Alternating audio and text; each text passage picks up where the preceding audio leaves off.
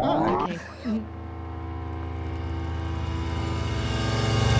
You're listening, listening to Hold That Thought from Arts and Sciences at Washington University in St. Louis. Thank you for listening to Hold That Thought. I'm Claire Navarro. This week, to continue our series on health and healing, we're joined by anthropologist E.A. Quinn. Quinn focuses much of her research on an incredibly interesting, important fluid that you might not think too much about. That is, of course, unless you're a new parent. I'm talking about breast milk. And how exactly does one start studying human milk for a living, you might be wondering? Well, I suppose it actually started with mummies and not, you know, the British way of pronouncing mothers, um, but with actual naturally occurring desert mummies. No, anthropology labs don't have samples of ancient mummy milk in storage somewhere. Instead, as a student, Quinn took tiny bone samples from mummies, and by analyzing the samples, looked into questions about diet and nutrition. So I started with mummies, and after a year of removing ribs and dissolving them and doing biogeochemistry, I decided what was really missing for me personally were people. And I really wanted to be engaged in talking to people. Mummies, as it turns out, aren't so good at talking. But you know who is? New moms. Mothers are also great people to talk to if you care about public health issues, like Quinn does. Because a lot of what makes people healthy or unhealthy starts really early in a person's life. There's this whole early critical period that establishes your body's biology, even like your brain's biology, and that affects how you'll grow and how you how you'll mature, even how your metabolism will function. So, all of these are important in terms of thinking about um, risks of diseases like cancer, heart disease. Um, depression is one we're starting to find is linked to developmental origins. So, all of these have these early developmental implications. So, what role does breast milk have in these really important early stages of life? This isn't an easy question to fully answer because human milk is not a simple, uniform liquid all of the stuff in milk the nutrients, the fat, the hormones is different from place to place, person to person. Even one mom's milk changes over time. Milk is what anthropologists call plastic that is, changeable, adaptable. Quinn wants to find out why. Is our milk incredibly plastic because we live in an enormous variety of environments and we need plastic milk to make plastic babies? Like, biologically plastic. Babies with lots of flexibility and tremendous capacity to, to thrive because we are the most geographically widespread primate. We occupy everything from incredibly hot equatorial Africa to, you know, incredibly cold Siberia. And we don't understand how any of that variation is impacting infant growth or milk composition and if they're interrelated. So that's ultimately kind of where the major questions are coming from. But how do you go about answering these questions? Where do you go? What do you do? Here's a clue it's not a lab here at Washington University. You go to the extremes, right? You go somewhere where the signal will be just loud and clear. And so, um, one of my colleagues had a site in the Himalayas in the um, Valley of Nubri, Nepal. And uh, Geoff Childs invited me because the community had interest in women's health. He invited me to come to the site. Um, we made our first trip in 2013 on a shoestring budget with a tiny but wonderful Wenner-Gren grant. Since then, the team got funding from the National Science Foundation for a four year long study in Nubri. From November 2015 to January 2018, Quinn and her partners are tracking every baby born in this remote Himalayan valley. What we're doing is just observation, no intervention, and um, collecting data as to when children stop growing as efficiently, to, as to when inter, um, supplemental foods are introduced, to when kids get sick.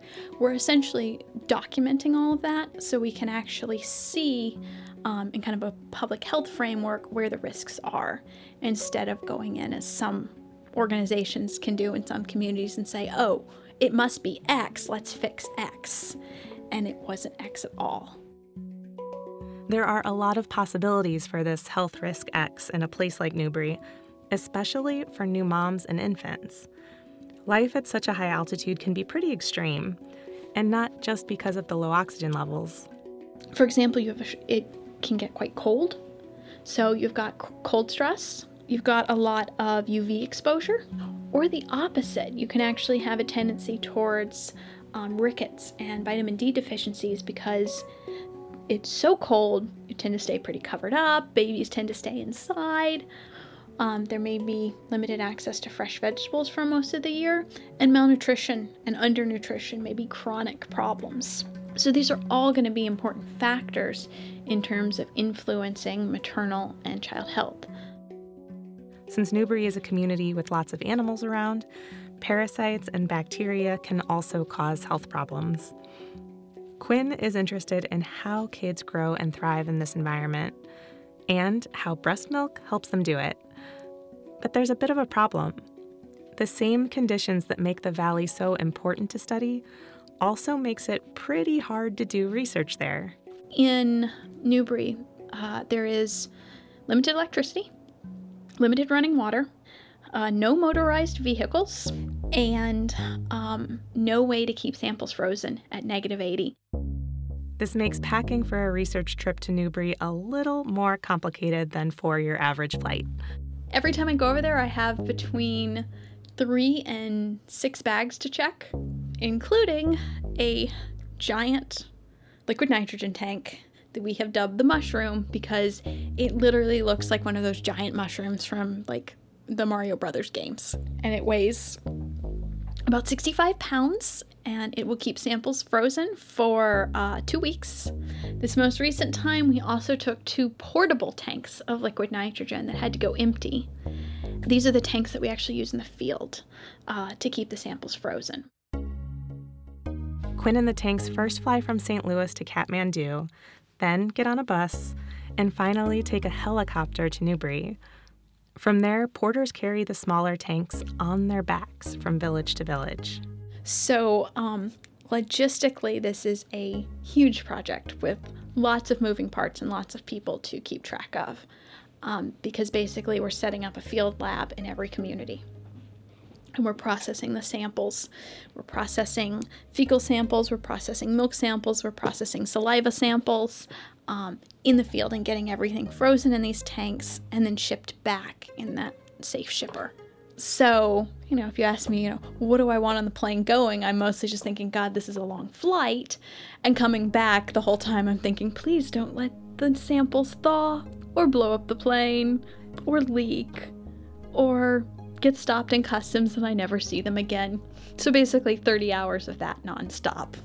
And then when the mushroom magically comes off, the conveyor belt at O'Hare surrounded by strollers, all you can think of is, yes, yes, it worked! And then there's the, oh, now I have to get it through customs.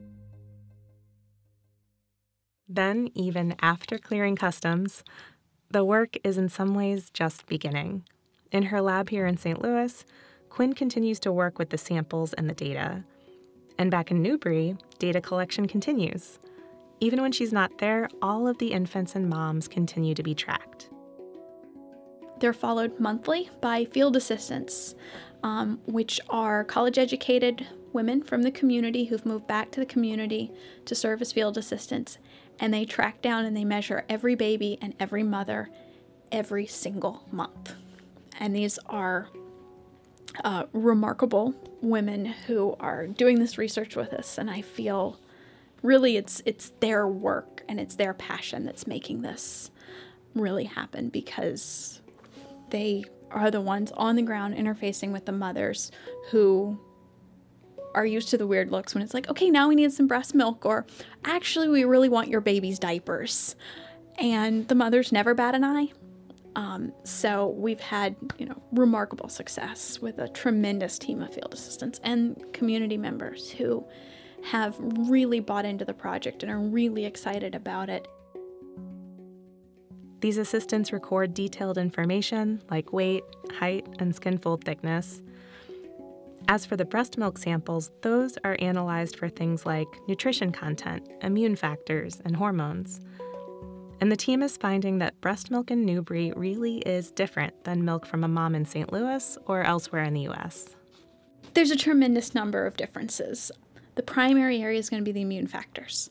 Um, the immune factors in milk from women in Nubri are very high, which makes sense. It's an agro pastoralist society, so there's a lot of animals around, there's a lot of animal waste. Um, mortality rates are much higher among kids. So it actually makes sense from a maternal investment perspective that you would pump your milk full of immune factors. And we see much lower levels in St. Louis or in American women. Once a mother in Nubri is exposed to a virus or some bacteria that might get her sick, she'll start producing antibodies and then pass along that protection to her baby. Even more amazingly, there's new evidence, Quinn says, that the mom herself doesn't have to be sick for this to happen. An infection in the baby will cause the mom's body to start producing these antibodies. How does that work? The leading theory right now is the so called backwash theory, which is infant saliva, um, which would have the infectious particles and also the preliminary infant immune response during breastfeeding may be um, sucked back into the breast. So it's not just a one way street in breastfeeding. Milk comes out, and a little bit of baby saliva goes in? The backwash theory may seem gross, but you have to admit it's also pretty amazing. Anyway, however it happens exactly, the immune factors end up in the breast milk. And by looking at the milk, Quinn can figure out what types of illnesses affect the families. So, if we see a lot of things targeted at Giardia, then it suggests that there may be a lot of Giardia in the population. And that certainly is also something that the fecal samples allow us to, to do, is actually do some of that um, pinpointing. But we're also just interested in, in better understanding the developmental trajectory to see when there may be changes. And also just understanding the costs of producing all of this wonderful, rich milk full of fat, full of immune factors to mothers to see if there may be um, ways mothers need to be supported in additional ways, nutritionally, socially. All this information will give health professionals in Nubri valuable insight into how to help mothers and infants stay more healthy. But Quinn isn't just interested in the women and children in this one valley. She believes that having a greater scientific understanding of breast milk will benefit all families, even families that don't breastfeed. As mammals, we're actually kind of exceptional in that we don't all um, uniformly provide our, our species specific milk to our offspring. We use commercial infant formulas. And part of understanding the variation in human milk is that it actually helps us to better understand the health impacts of these commercial formulas and actually think strategically about ways to promote infant health for every infant, not just the ones that um, have the opportunity to be breastfed, but also what we learn from breast milk can help us inform all models of infant health. It's not just another person being like, you're a bad person if you don't breastfeed. It's using breast milk to answer a lot of questions and really inform us about what is normal infant health so that we can promote the health of all babies. In Quinn's lab, that means she and a team of students will continue to comb through the data and the future of this kind of research has incredible possibilities. For example, Quinn wants everyone out there to know one more thing about human milk it has stem cells in it, stem cells that are similar to those found in human fetuses. So if you give them the right signals, they can become an org. They can become a kidney. If you give them the right signals, they can become muscle tissue. If you give them the right signals, they can become cardiac tissue. And they're in human milk. And yet, I feel like, you know, probably more people are like, oh, there's toxins in breast milk because that makes the national news. But nobody except me is running up and down the street screaming, well, okay, me and 200 other milk researchers are running up and down the street screaming, There are stem cells in human milk!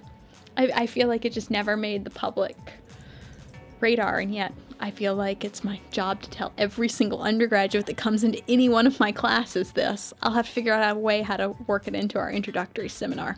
I usually just yell it at them. By the way, guys, there are stem cells in human milk. You need to know this. Quinn hopes in the next five years or so she won't have to be yelling this in the streets anymore. The science of isolating those stem cells is now starting in a couple of labs around the world. In the meantime, for the next few years, she and her team will continue their work in Nubri. She'll be taking another trip there soon. And after that, in one way or another, she'll keep working with this amazing liquid we call breast milk. I can't let milk go because it's too awesome of a fluid to let go.